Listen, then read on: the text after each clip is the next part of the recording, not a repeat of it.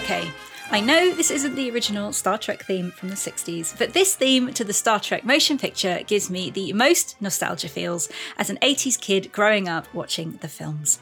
And who would have thought the franchise would still be going nearly 60 years later with more films, TV series, and books exploring strange new worlds and boldly going where no man or woman has gone before?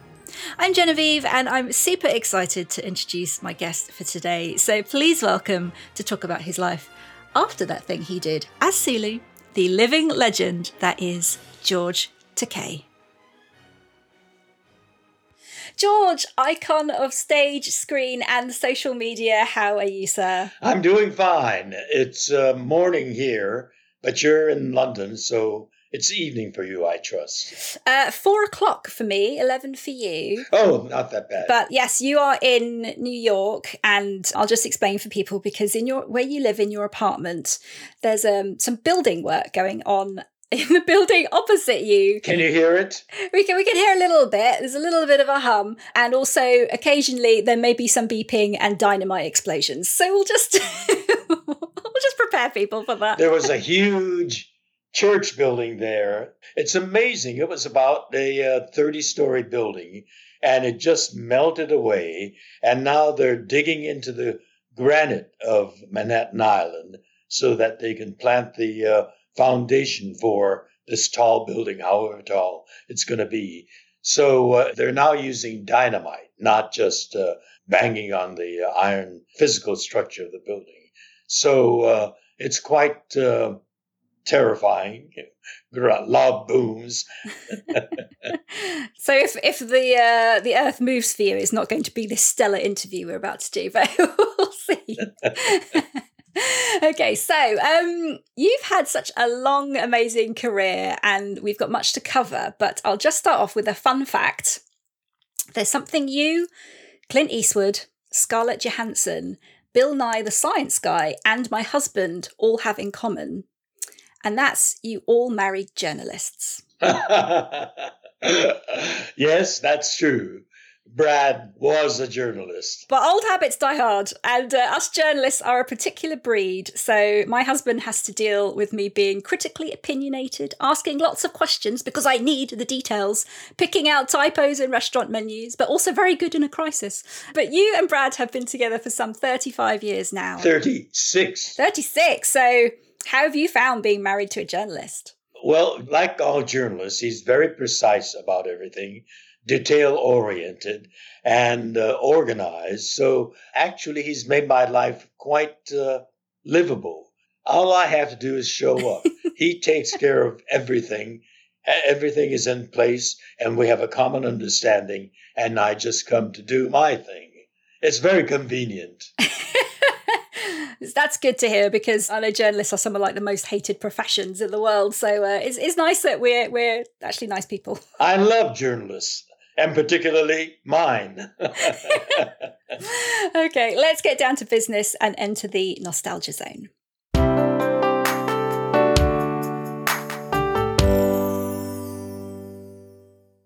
I'm greatly abridging here, but after your stage debut as the head pilgrim in the Thanksgiving school play, you took some acting classes while you were studying architecture at the University of California, which led you to your first paying job voicing the English version of a Japanese monster movie. And then you switched to study theatre and acting at UCLA. And then in 1966, after a spate of roles in films and TV shows like Playhouse 90, Perry Mason, and Mission Impossible, you were cast as Lieutenant Sulu in a pilot pilot for a little show called Star Trek. And you almost missed the phone call for the audition, didn't you?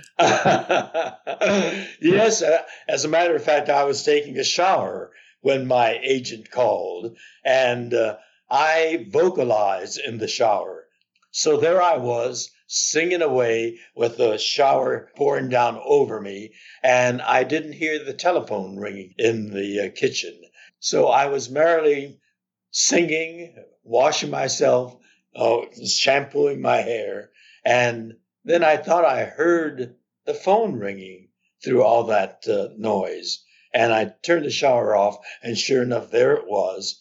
And so, dripping wet, I came out and uh, answered the telephone, and it was my uh, agent with that fateful call of an interview with Gene Roddenberry.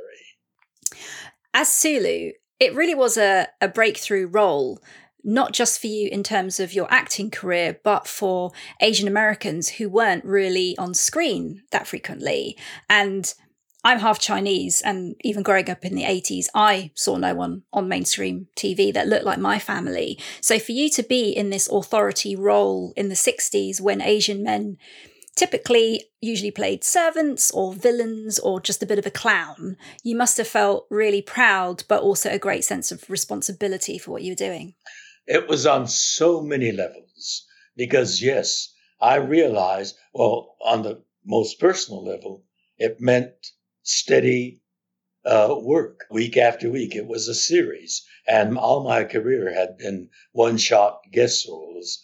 Uh, a feature film is a one shot, and uh, a television series uh, as a guest on one episode. And uh, a series meant steady employment. So that was exciting. But then it was a groundbreaking opportunity, as you pointed out, for an Asian actor totally devoid of uh, stereotype images, uh, the villain or the silent servant or the comic buffoon, and an opportunity to represent Asians as a member of a diverse uh, leadership team on the bridge of the Enterprise. Mm. So it was a thrilling, groundbreaking, and security opportunity for me. You said to um, James Doohan when you were filming the pilot that you smelled quality with the show. Mm-hmm. But as quality doesn't last on television, you predicted it would only last two seasons. And you weren't far off as it lasted three before it was cancelled because ratings were low. But I wanted to talk to you about one of your memorable episodes, Naked Time, where you got to demonstrate Sulu's fencing skills. And you really threw yourself into preparing for it, didn't you? Indeed, I did. I had suggested the fencing foil because the script originally had me uh, wielding a samurai sword. And I said to the writer, well, it's uh, ethnically consistent because I'm, I'm of Japanese ancestry, but Sulu is a 23rd century uh, Starfleet officer, and he would see his heritage much broadly than just narrowly uh, ethnic, and he would see his heritage as that, that of the world. And even 20th century George Takei, as a kid, saw a movie titled The Adventures of Robin Hood, starring uh, Errol Flynn. And I was just swept away by that. And so when I got home, my backyard became Sherwood Forest. My mother made me uh, a Robin Hood costume. I recruited the neighborhood kids and uh, skinny Gary McGarry, uh, tall and blond, was my Friar Tuck, who's actually short and pudgy. And uh, Martha Gonzalez, uh, uh, a neighbor, was my maid Marian. And my backyard became Sherwood Forest, and we had a merry old time. And so uh, that was my make believe uh, swordsmanship. the writer suggested the samurai sword, I said, wouldn't it be interesting and so much more sci fi if he had instead a fencing foil in his hand? And he said, yeah, that's a great idea. Do you fence? You never ask an actor whether we can do something or not, because we can do everything, anything. Of course you can. Promptly that night, I was at home back in those days, we had what what we called the Yellow Pages, mm. a great big thick fat book that listed all of the uh, services and uh, and facilities available to you. And I was looking up fencing lessons, found one, and that Saturday I was taking my first formal fencing lesson. So that what you saw on Star Trek on your television sc- screen was two weeks worth of frenzied last minute fencing uh, lessons. And so, as we said, despite being so ahead of its time in terms of diversity of casting and storylines being allegories for social issues, the show was cancelled. And after massive support from fans and ratings uh, for reruns were better than the original airing, Nine years later, you got the call to say Paramount was making Star Trek the Motion Picture. But in the years in between that time, you began getting more involved in politics and worked on political campaigns from mayoral to senator elections. You were a delegate to the Democratic National Convention. You ran for city council in LA and had a public office role for 11 years on the board of directors of the Southern California Rapid Transit District and oversaw the creation, planning, and funding of the Los Angeles subway system, which is amazing. But why was it important for you to get involved in politics when you already had a, a day job as, as an actor? Well, as a teenager, my father taught me that it's very important in a people's democracy for us as citizens to be participant in it. And that advice was particularly meaningful to me because as a child, I was behind American barbed wire fences, a prison camp, an American prison camp for American citizens of uh, Japanese ancestry. Pearl Harbor was bombed when I was four years old. And a few months later, I, I turned five years old when the United States, in this insane frenzy that swept uh, the country saw American citizens who had nothing to do with Pearl Harbor other than be of Japanese ancestry. My grandparents had immigrated to the United States. And so my mother was born in Sacramento, California. My father was a San Franciscan. My brother and sister and I, the three of us, were born in Los Angeles, California. We were Americans, but we had these faces that looked just like the people that bombed Pearl Harbor. And in a sweeping executive order, President Roosevelt signed Executive Order 9066, which ordered all Japanese Americans on the west coast of the United States to be summarily rounded up with no charge, no trial, no due process, and imprisoned, and for the duration of the war. And so I have this background. I was too young to really understand what was happening to us back then. But as a teenager, I became very curious about uh, uh, my childhood. And so I had many after dinner conversations with my father, who told me that our democracy has noble ideals equal justice under the law, due process, when you're arrested, you have the right to know what the charges are and then the right to challenge those charges in a court of law, at where the uh, people bringing the charge against you has to uh, back it up with facts, with evidence. In our case, there was no charge, so there was no trial, and simply because of our ancestry, we were put into these prison camps. It's very important in a democracy for citizens to participate in order to give meaning to those shining ideals that we have. So, because of that background, I was very much involved in the political process. When I was a teenager, my father took me to the Adlai Stevenson for President campaign headquarters. And it was exciting you know, a political campaign has all of the uh, drama that a theatrically bent young young teenager thrives in, excitement, mm. people gathering together to support a candidate, being inspired by the ideals that your candidate uh, articulates, and then the suspense of will he or will he not win the uh, uh election, and then either overwhelming joy uh, on election night or black tragedy uh, if a candidate doesn't make it.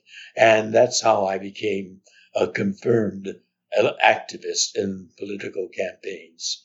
And hence my activism on the grassroots level and uh, uh, on the state level, uh, serving on state uh, boards and on federal commissions. Mm. I was a political activist mm. as well as uh, an actor.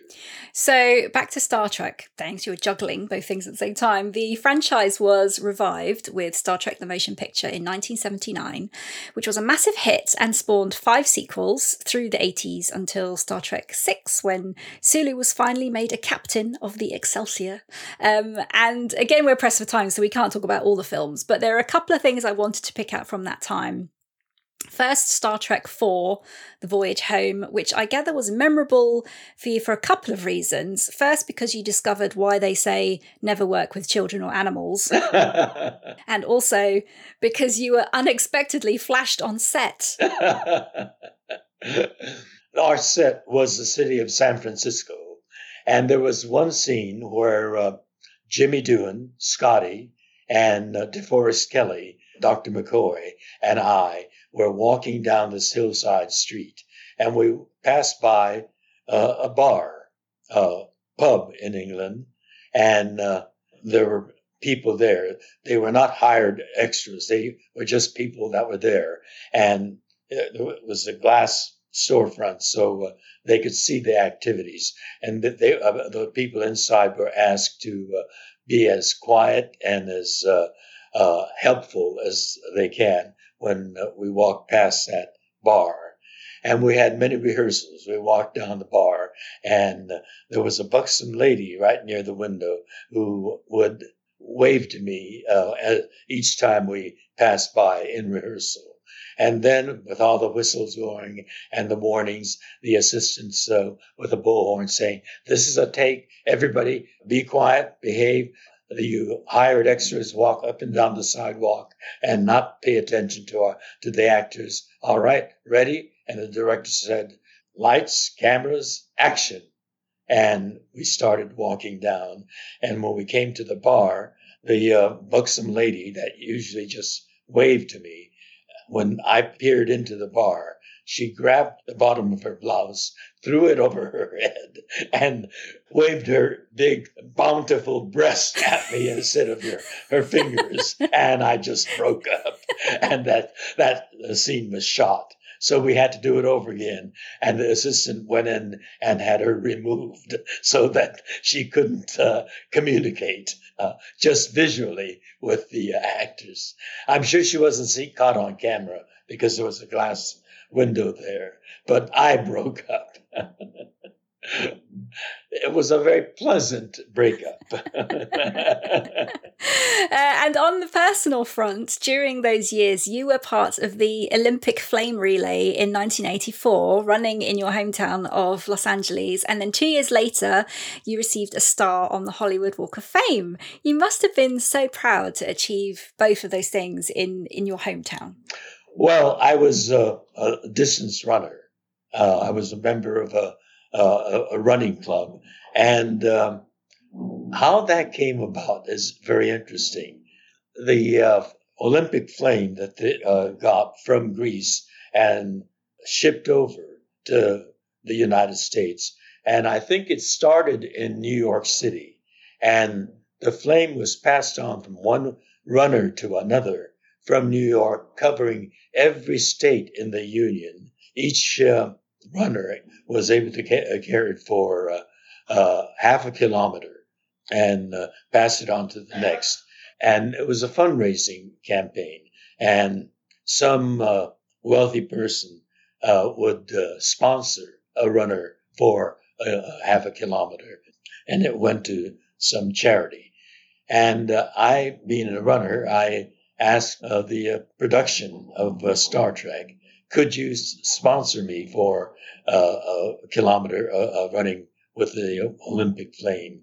Not uh, fully not expecting them to accommodate my request, but they did because it, you know we had a picture coming out, and it would have been a good promotion for the next Star Trek movie, and so they did fund that kilometer for me, and I got the flame from the runner before me, and I got it at the uh, Los Angeles Central Plaza when uh, Los Angeles uh, Los Angeles was founded as a uh, Spanish colony. Mm. Uh, Los Angeles means the angels. The colony was uh, founded with a central plaza, and it still exists today. And Los Angeles grew out of that plaza. I received my flame at that plaza and ran it for the next half a kilometer, which was on the threshold of Little Tokyo, the district of uh, downtown LA, which is the Japanese American uh, community there. And I passed the flame on to the next person there. Hmm. And so that was a wonderful gift for me as a runner and as a member of Star Trek to be uh, sponsored by the studio that's producing the uh, film and in the city of Los Angeles, my hometown. Hmm. When you got your star on the Walk of Fame, I know the um, the mayor also declared it George Takei Day. what what happens on George Takei Day? Is it like the Queen when she has like two birthdays? You get to have a special celebration again. well, the mayor de- uh, declared it, so uh, it was a special day. I got up in the morning, got dressed uh, very naturally for the uh, star ceremony, which is a um, big deal for us Southern Californians and for tourists in Los Angeles. You know, tourists in every city, particularly in New York City, when they uh, walk through uh, the streets of New York, they look up. They're looking at the towers uh, and uh, all the wonderful buildings and uh, institutions that we have in the city.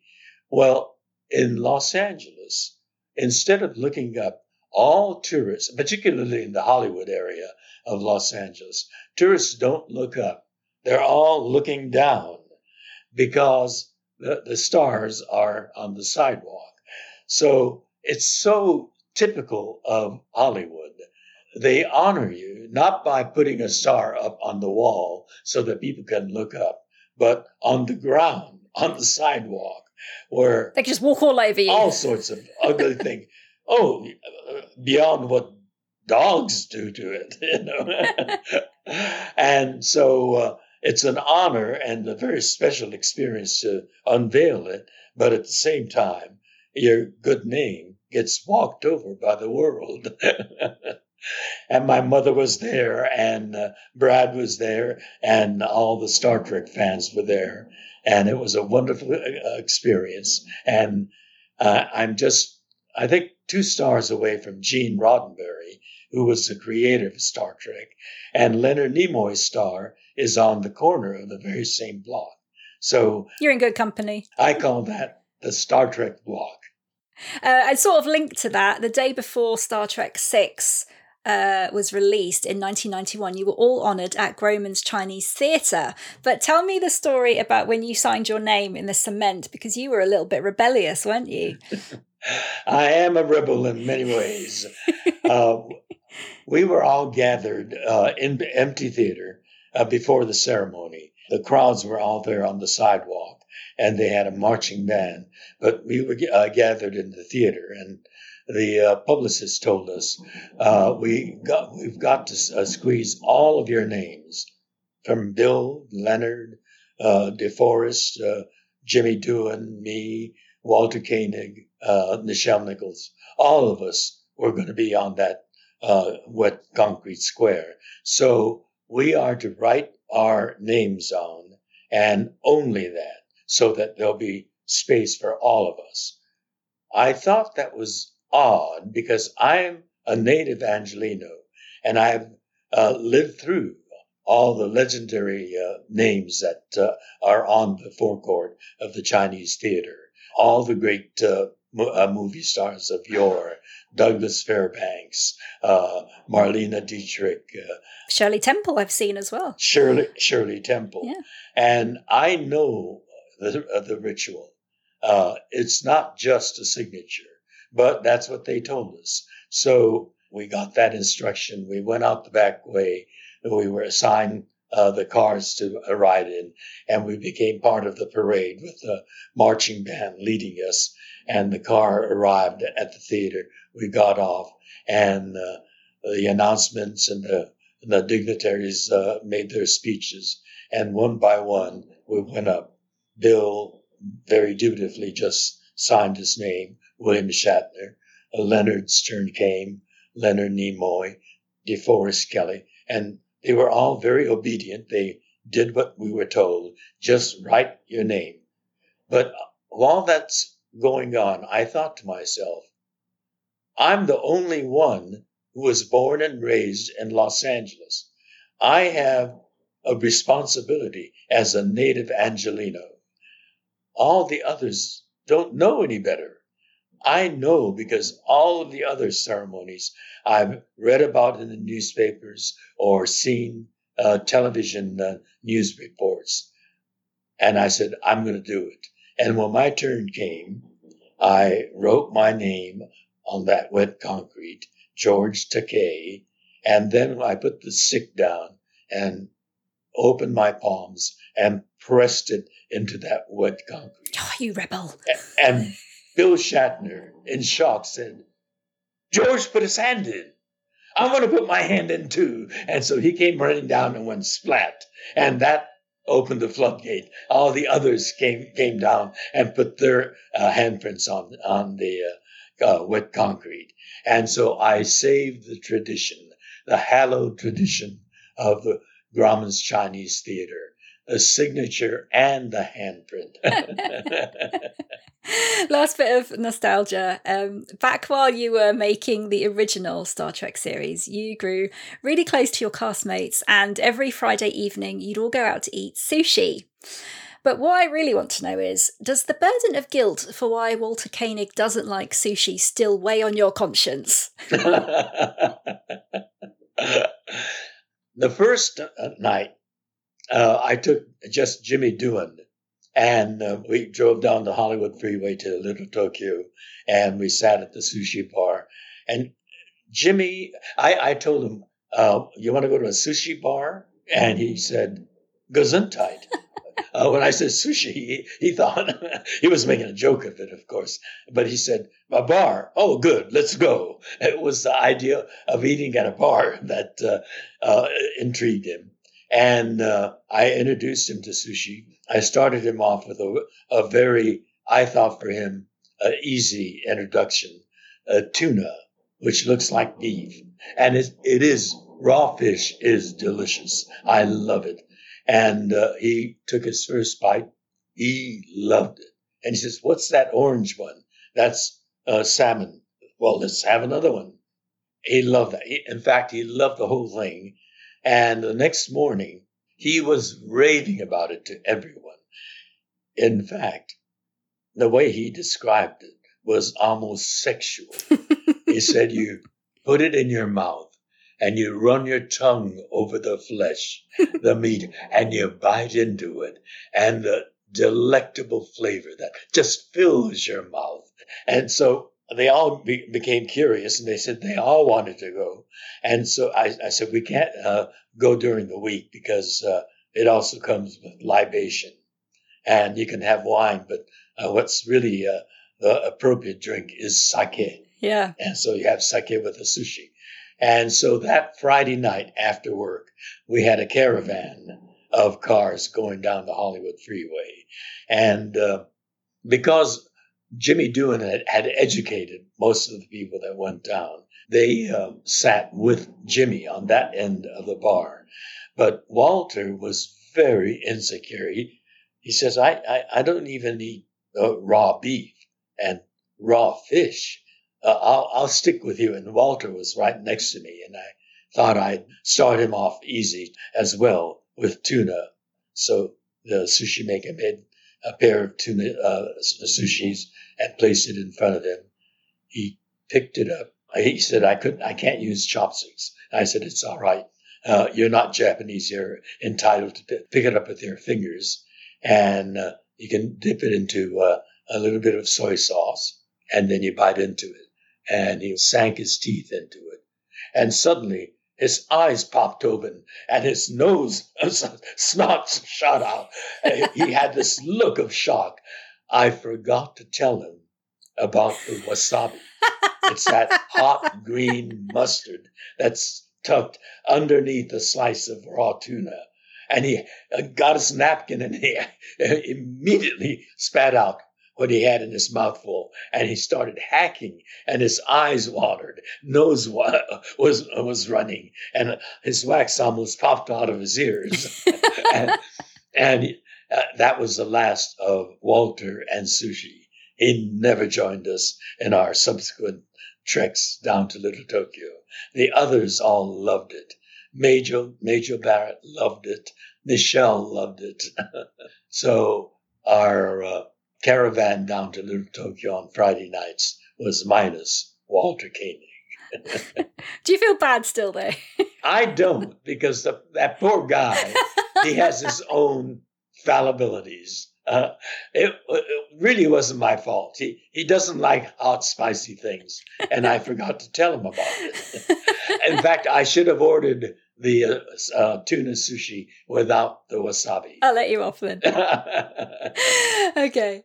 It's time to leave the nostalgia zone and enter what I like to call the latted zone, otherwise known as life after that thing I did.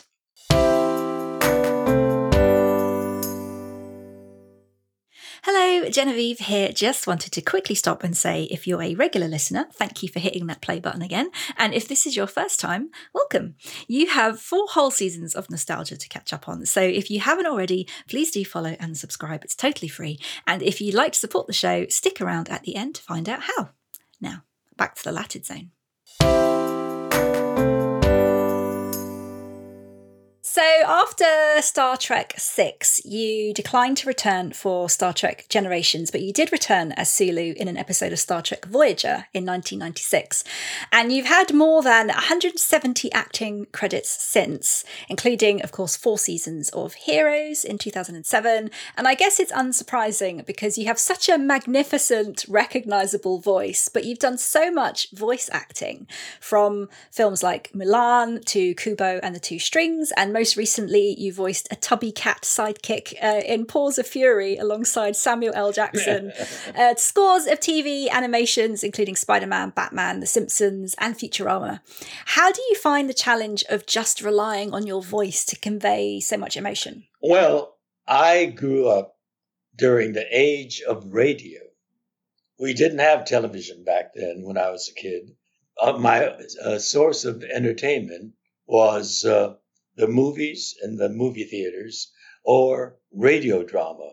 And radio dra- drama I could have in my home living room every day. And so I became a devotee of radio drama, uh, Green Hornet, uh, Bobby Benson and the B-Bar-B Riders. And it was just the human voice plus sound effects uh, devices uh, like empty coconut uh, shells that became horses, horses galloping yeah. or uh, uh, triangles or uh, other sound effects. Just the human voice capturing terror or tenderness, love or uh, joy. It's an amazing thing. You, you can transport someone out of his or her living room or bedroom listening to the radio to a magical world and tell human stories, exciting, romantic, comical. And so I grew up on voice acting. And my first, very first gig was dubbing in English dialogue on uh, a Japanese film uh, about a monster that terrorizes Tokyo. So uh, voice acting was to me almost a natural thing, and I'm still doing you married Brad in September 2008, and Walter Koenig was your best man, and Nichelle Nichols, who we sadly lost earlier this year, was best woman. Tell me a bit about the day. Did it go by super quick? Because my wedding day certainly did. well, before the wedding itself, uh, I asked Walter to be our best man, and he agreed. And I called Nichelle to ask her to be the matron of honor, which is the usual uh, title for that role.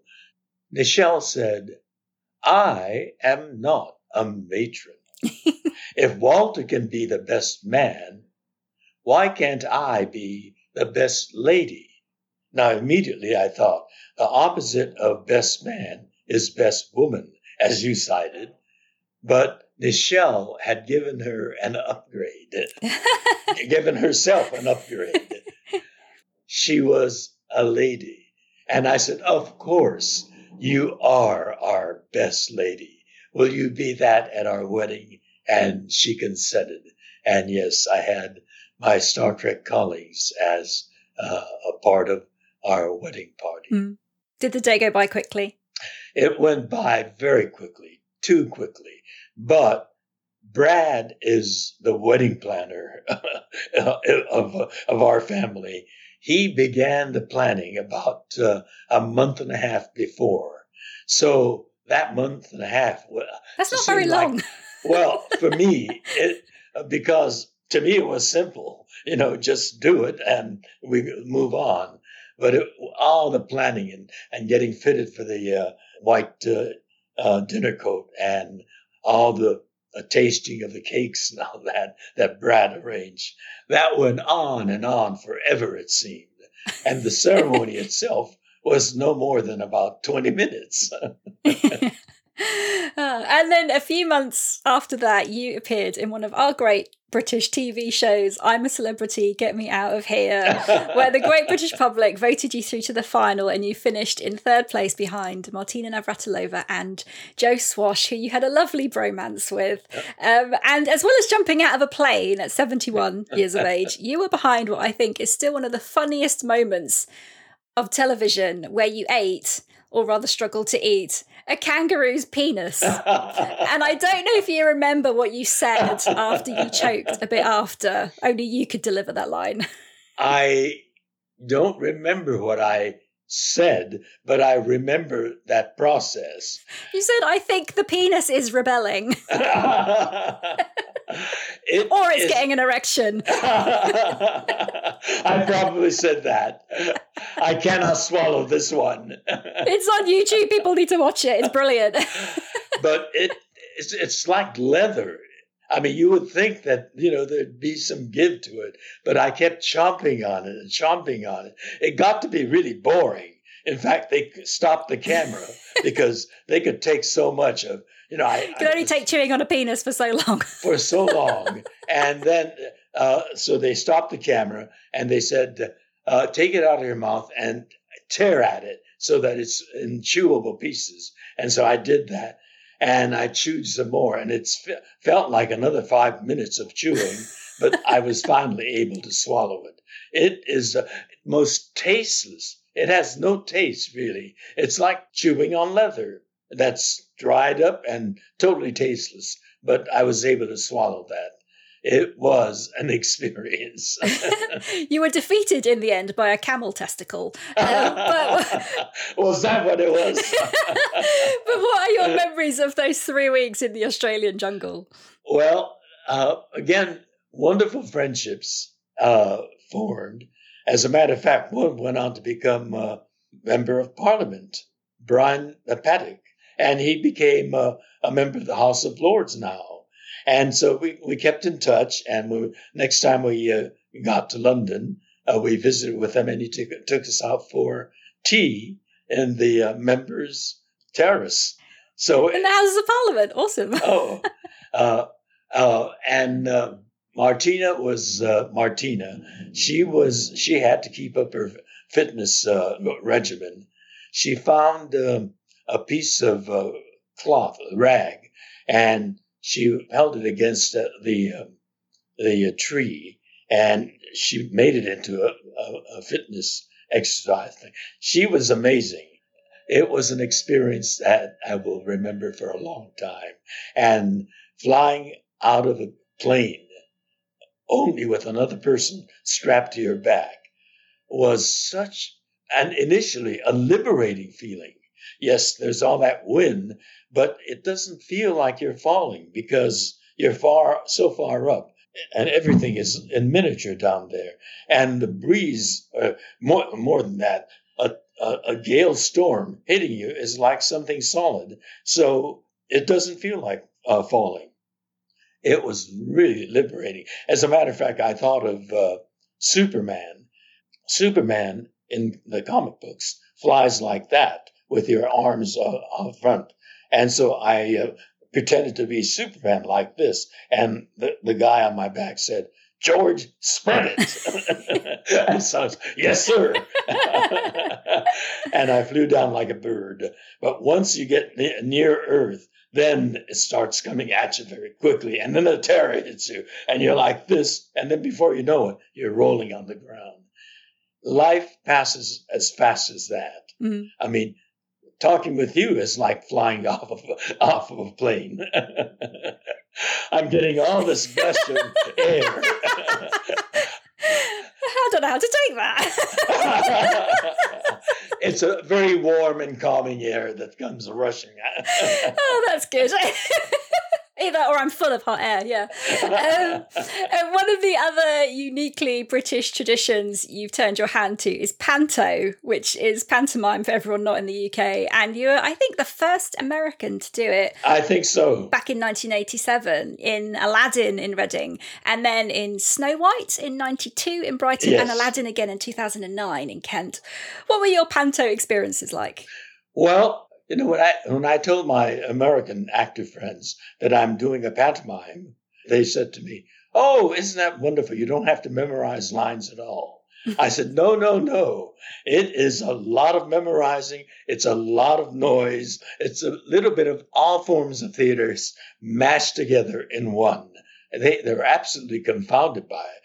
But I tell them it is a fun experience. It's like vaudeville, musical comedy, acrobatics, and uh, a dance routine all done together. I tell them, you've got to come at Christmas time, holiday time to uh, uh, England and experience that. The whole family comes out grandmom and granddad, dad and mom, and the children.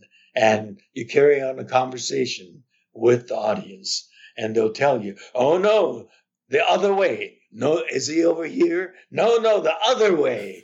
uh, so the drama is uh, participatory with the audience, and Americans have no idea what kind of nonsense I uh, I'm engaged in when I uh, uh, leave during the holiday seasons for England. No, they're missing out. um, it's great fun. It's great fun. You've really embraced technology. You've had an internet presence since 1999 when you launched your website, and almost a decade ago, you had a YouTube series exploring new technology. And around the same time, you cemented yourself as a social media superstar thanks to your funny posts and memes. Um, you've had a podcast, and you and Brad are also behind the digital news site Second Nexus, which provides entertaining and enlightening content specifically for your audience it's it's arguably a bit unusual for someone of your years. I think your sister didn't even have a computer 10 years ago. Does it surprise you how you've had this sort of second career online and on social media? Well, I I enjoy people. I enjoy chatting with them. And when this first came on, I was thrilled and absolutely overjoyed. It's like what they say, you know, the old town square where the college professor is on that soapbox, and the town idiot is on this soapbox, and uh, the plumber is on that soapbox. It's a chance for people to communicate in the moment to massive amounts of people. Uh, the town square was limited, but this gave it, gave us a huge, vast, practically, uh, indeed, global uh, access. I was absolutely thrilled by that. But now we're discovering the dark underbelly of social media. Mm. The cause of the darkness is anonymity. People anonymously taking no responsibility, evil people, people who have no good uh, intention, uh, have access to it too. And they'd be totally anonymous. And that's what makes, and now disinformation, lies, and uh, outright attacks can be uh, perpetrated on uh, social media. So I am really uh, in a quandary about uh, this system. Uh, all the da- fragile people, teenagers, are made to feel bullied, and and they do horrible things to themselves. Evil people that egg them on and and absolutely irresponsible, not not uh, accountable to the, the evil that they're doing, and on a national level as well. So uh, it's something that uh, we've got a lot of thinking to do on. Mm. So, through all this time, you continued being a vocal activist for so many social justice issues immigration, human rights issues, LGBTQ equality, and you use your platform to raise awareness of them, as well as all the work you do for the Japanese American National Museum. You must be acutely aware that had it not been for Star Trek, you probably wouldn't have been able to help affect or influence as much change as you have done over the past few decades. Yes, they say so much, particularly in my business, acting, so much is dependent on luck. And I have been incredibly lucky throughout my career and throughout my life. I can't say I was lucky uh, in childhood when the horror of uh, unjust imprisonment happened. But in my career, my first gig was a voice acting job while I was still an architecture student up at Berkeley. And that led to my changing my major to theater arts at UCLA. And a casting director happened to be in the audience of one of the, uh, the productions I, I did at UCLA. And he plucked me out of that and put me into my first, very first major feature film, uh, Edna Ferber's epic novel about Alaska, starring Richard Burton uh, great Shakespearean actor, uh, and this is in his pre Elizabethan period. Elizabeth Taylor. Uh, Taylor. and I understand how the Queen of Hollywood could fall head over heels in love with this man. He was charismatic, charming, witty, and such great company, you know, in between setups to set, set side. And here I am, a stage struck theater student next to one of the great leading men and Shakespearean actor from England with that stentorian voice. And I was full of questions.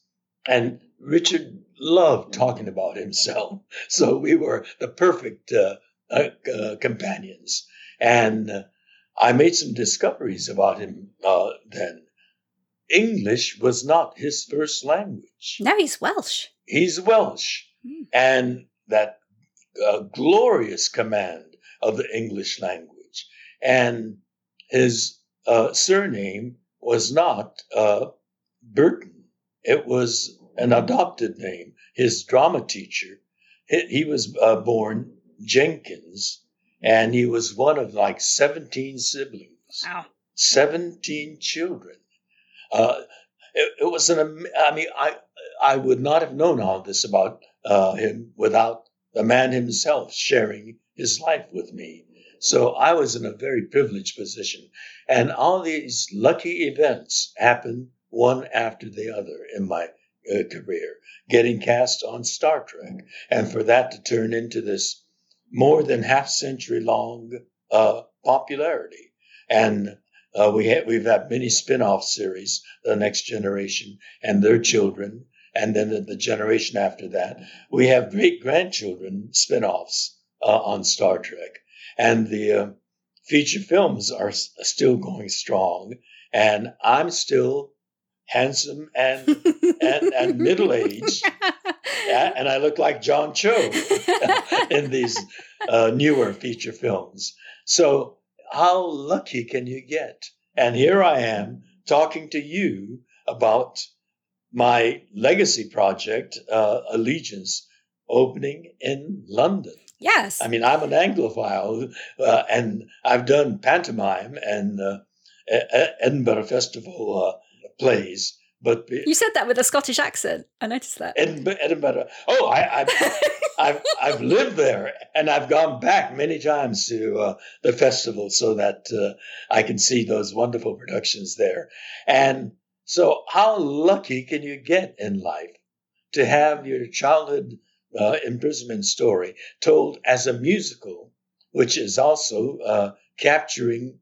My father said, resilience isn't just teeth gritting, muscle flexing strength. It's also the strength to create your own joy under oppressive circumstances, to, to, to find beauty under all that ugliness. And my father being the block manager, he was able to, you know, all teenagers had nothing to do uh, in imprisonment. He uh, every other month he got the uh, camp command to uh, lend us uh, a record player, and after dinner in the mess hall, the teenagers had their dances. And of course, my brother and sister and I were put to bed uh, after dinner. Our ba- barrack was right across from the mess hall, and the teenagers had their dances there. And I dropped off to sleep hearing the big band sound of uh, Tommy Dorsey or Duke Ellington wafting over the night air. So I had that dark period of my life, but my father said it's also creating or your own joy. Mm. You survive not just flexing your muscles, but to know why you want to survive. That there's uh, the beauty part uh, of, of life that you have to work for. And uh, my father, uh, we were in the swamps of Arkansas. Trees rose out, up out of the uh, black water of uh, the bayous, and their roots came out and twisted and turned and went back into the water and snaked in and out, in and out uh, of the water. And my father saw beauty in that, waited out one day, cut off a very interesting uh, root, and uh, boiled it in an oil drum and peeled off the bark. And lo and behold, a beautiful sculpture of nature. And I, oh, we had it in the living room as I was going up uh, after the war. And then uh, after my father passed, I uh, dropped in to visit my mother, and the uh, swamp root that we had in the living room was not there anymore. And I said, Mama, where's Daddy's swamp root? She said, It reminds me too much of camp. I put it in the garage. And I said, Mama, if you don't want it, can I have it? And she said, Yeah, take it. Take it with you. And so I still have it in my Los Angeles home. Uh, it's a, be- a, beautiful piece of sculpture. Mm. And my father, who saw the worst of the uh, that prison camp, was able to find that beauty, which I still can enjoy when I'm back home in Los Angeles. So let's talk a bit about Allegiance then. Uh, next month, you'll be making your West End debut finally at age 85 in what you call your legacy project. Um, as you said, it is based on your experiences as a child growing up in the camps. The show first opened in the US in 2012. Um, and then transferred to Broadway 2015. But was it a hard sell getting it out there? Because it's it's a dark period in America's history that some people would probably rather ignore and not want to go to a musical about. Well, uh, we hold the record in San. We first opened in San Diego, as you said, at the Old Globe Theater, uh, shaped like the uh, Shakespeare's Old Globe. It's been there since the 1970s.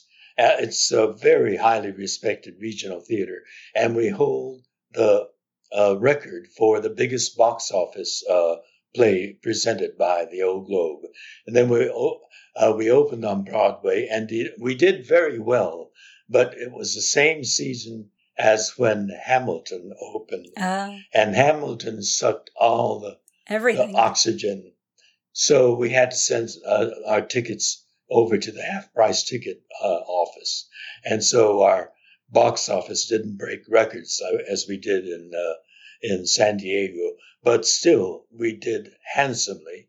And I'm looking forward to having a great big smashing success in uh, London when we open Allegiance there. And the producers are now uh, calling it George Takei's Allegiance, adding my name to, to, to, the title. So uh, uh, I feel very responsible for it. So all of London, you all come out. We've got to come. To, to, yes, from January to April, come to Allegiance and uh, enjoy a dark chapter of American history with song and dance to boot. The show's running for four months here, as you said, January to April. Eight shows a week with only one day off. And that's a grueling schedule anyway for, for a younger person. But you are 85 now. Where do you get the stamina from? You know, so many of my friends are retired and they're bored to death. What do you do uh, when you retire? I mean, I, I don't play golf. I do some writing, but uh, I want to be engaged with life. And I love acting. And I get to act eight times a week, twice on Wednesdays and Saturdays. How much better than life, life gets? It's, it's you know, I, I feel blessed again in that as well. I've, I've talked about how lucky I am, and I'm very grateful for that series of blessings that I've had by despite the fact that it started off in a very unblessed mm. way. I've just realised that I probably should have been calling you Dr. George because you've just been awarded an honorary doctorate for, by the University of South Australia for your services to community. I saw a picture of you hugging a koala bear, very cute. Um, and you've been honoured so many times over your lifetime, um, like Lifetime Achievement Awards, receiving the Order of the Rising Sun from the Emperor of Japan for your contribution to US Japan relations. You've even had an asteroid named after you. which are you yes. which are you most proud of? Well, it's hard to say. Uh, they, are all in different ways and different uh, arenas and from, from different countries. But I, I, still don't have a Tony for best acting in, in, on the Broadway stage or an Oscar for a movie uh, in uh, Hollywood. So uh, I'm still aspiring. We'll get you an Olivier Award. Don't worry. Once you're in the West End, we'll sort it out for you, George. Don't worry. George, it's been so lovely talking with you. I wish we could talk all day, but time has run away with us. Best of luck with Allegiance. I'll be getting my ticket, so look forward to seeing you soon. I look forward to getting your review on it. Thank you very much. Live long and prosper.